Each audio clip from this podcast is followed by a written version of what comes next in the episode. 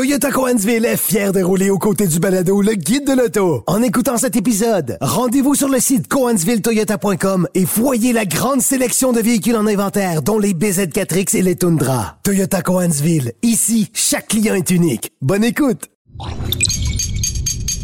Cube Radio.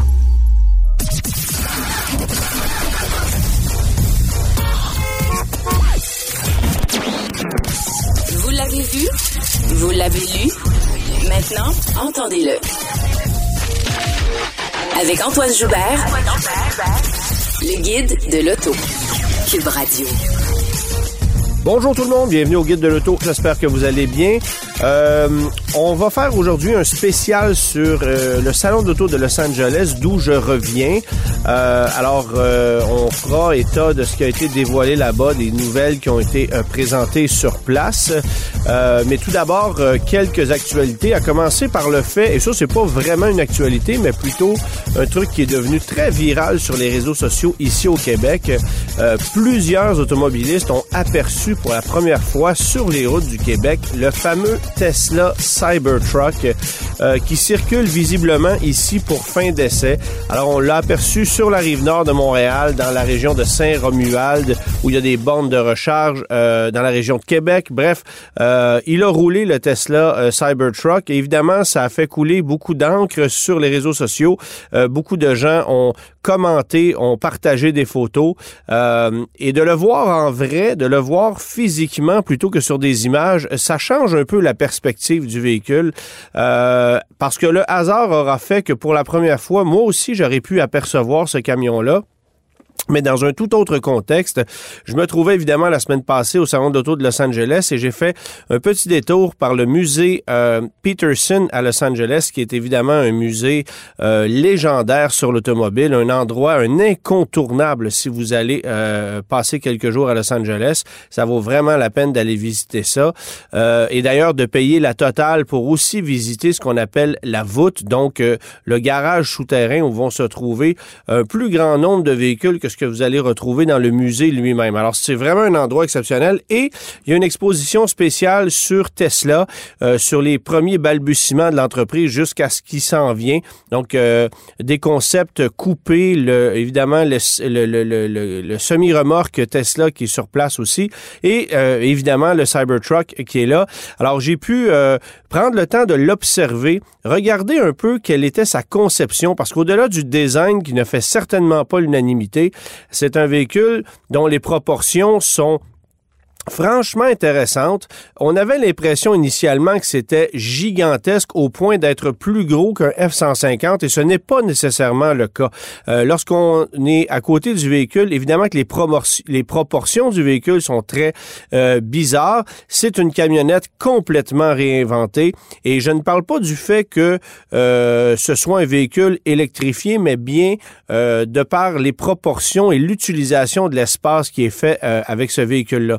Y a énormément de dégagement dans la cabine. Évidemment que le pavillon euh, qui est pointu en plein centre, c'est assez particulier comme conception. On pourrait avoir l'impression que le dégagement à la tête aux places arrière est limité, mais ce n'est absolument pas le cas. Et l'espace à la caisse est gigantesque. Alors non seulement euh, les matériaux qui pourraient s'y trouver sont mieux protégés qu'avec une camionnette traditionnelle avec une caisse séparée de la cabine. Euh, évidemment, une caisse qui repose sur un châssis indépendant, ce qui n'est pas le cas d'un modèle, d'un, j'allais dire d'un modèle 3 mais c'est plutôt d'un Cybertruck. Euh, mais c'est vraiment une conception intéressante. Alors, euh, évidemment que comme plusieurs, euh, j'étais très sceptique à l'idée que ce camion-là puisse connaître euh, du succès. Euh, mais au-delà de son design, encore une fois, que je continue à trouver archilet personnellement, ben, je pense qu'il y a une conception de camionnette qui est franchement intéressante et j'ai très hâte de pouvoir l'étudier plus profondément. Alors, oui, j'ai pu apercevoir le camion. On n'a pas de date d'arrivée officielle sur le marché marché canadien, mais de plus en plus, ça se dessine pour que le véhicule débarque chez nous quelque part en cours d'année 2024, espérons-le.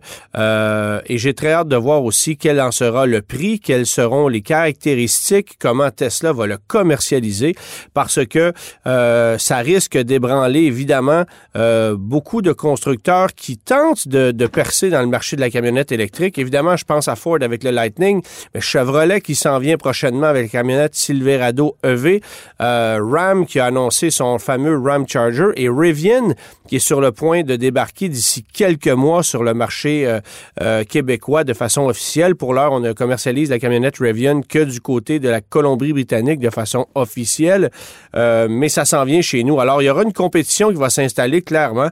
Et le Cybertruck, d'après moi, risque d'avoir plusieurs cartes, plusieurs cartes dans sa manche parce que ça sera un camion euh, doté de caractéristiques que les autres ne peuvent offrir. Alors, euh, très particulier, évidemment, euh, quand on aperçoit le véhicule dans la jungle québécoise, si je peux m'exprimer ainsi, ben ça aussi c'est particulier. Je fais, pour pour le rappel, c'est un camion qui, selon la configuration, va pouvoir parcourir entre 500 et 800 km sur une seule charge, 3500 livres de capacité de charge dans la caisse, entre 7500 et 10 000 livres de capacité de alors, ça sera un camion euh, qui aura quand même des capacités intéressantes.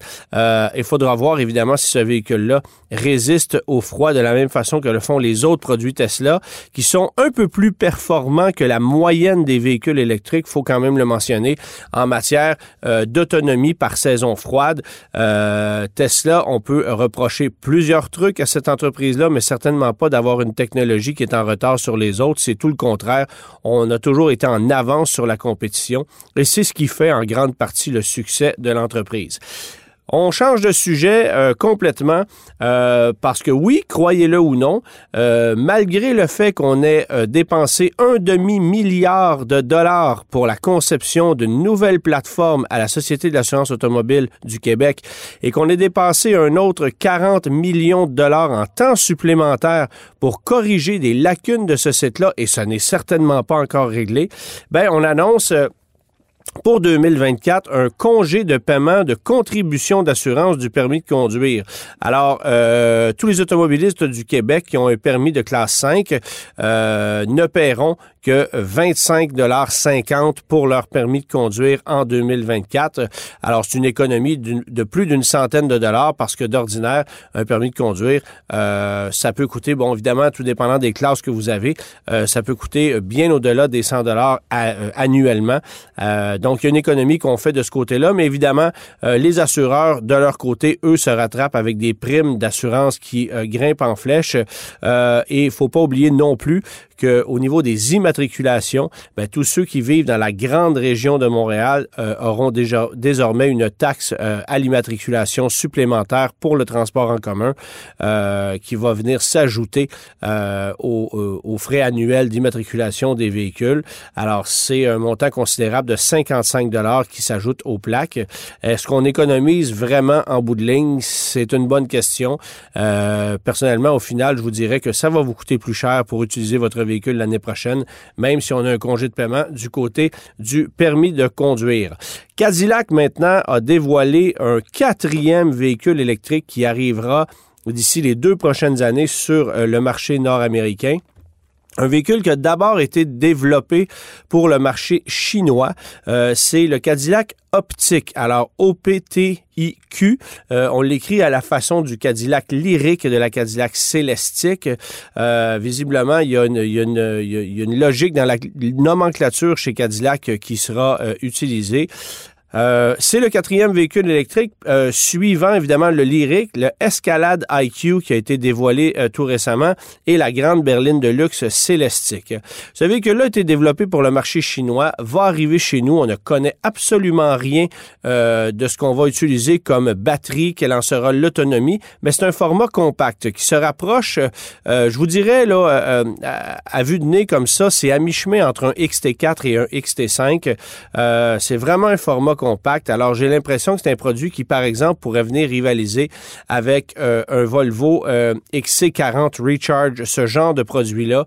Euh, peut-être un peu plus de tonus au niveau de la présentation, mais c'est le genre de produit auquel on va s'attaquer. On sait que c'est un marché qui, sera assez intéressant et bien qu'on sente un ralentissement sérieux du côté des États-Unis quant à l'intérêt des véhicules électriques, ben si on parle de véhicules électriques de luxe d'entrée de gamme, ben ça, ça se vend encore bien. On parle beaucoup de ralentissement au niveau des véhicules électriques euh, qui euh, sont passablement coûteux. Alors tout ce qui est 70, 75 000 dollars et plus, ça connaît euh, beaucoup moins de succès qu'à pareille date l'an dernier, mais il en va peut-être autrement des véhicules électriques d'entrée de milieu de gamme, surtout si c'est un véhicule évidemment d'origine nord-américaine, puisque on sait qu'aux États-Unis, pour qu'un véhicule puisse être éligible à des euh, crédits, ben, il faut que le véhicule soit fabriqué en sol nord-américain. Euh, c'est la raison pour laquelle des produits comme la Kia EV6, comme l'Ioniq 5 ne connaissent que peu de succès aux États-Unis par rapport à des produits locaux évidemment, comme la Tesla Model 3 ou le modèle Y. Alors, euh, ce produit-là chez Cadillac risque d'être très intéressant et ce sont des pas de géant face à Lincoln qui ne fait pas d'annonce. On ne sait pas ce qui va se passer du côté de chez Lincoln.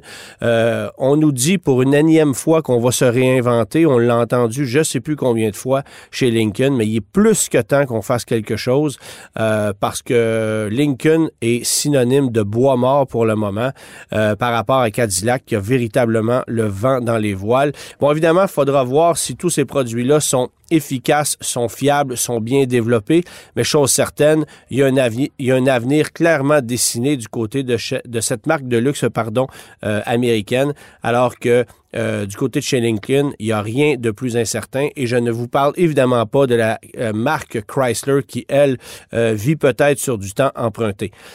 Nouvelle d'importance aussi, parce que euh, on a mis plus de 6,3 millions de véhicules Hyundai et Kia sous enquête suite à suite à une vérification de la NHTSA, qui est un organisme américain.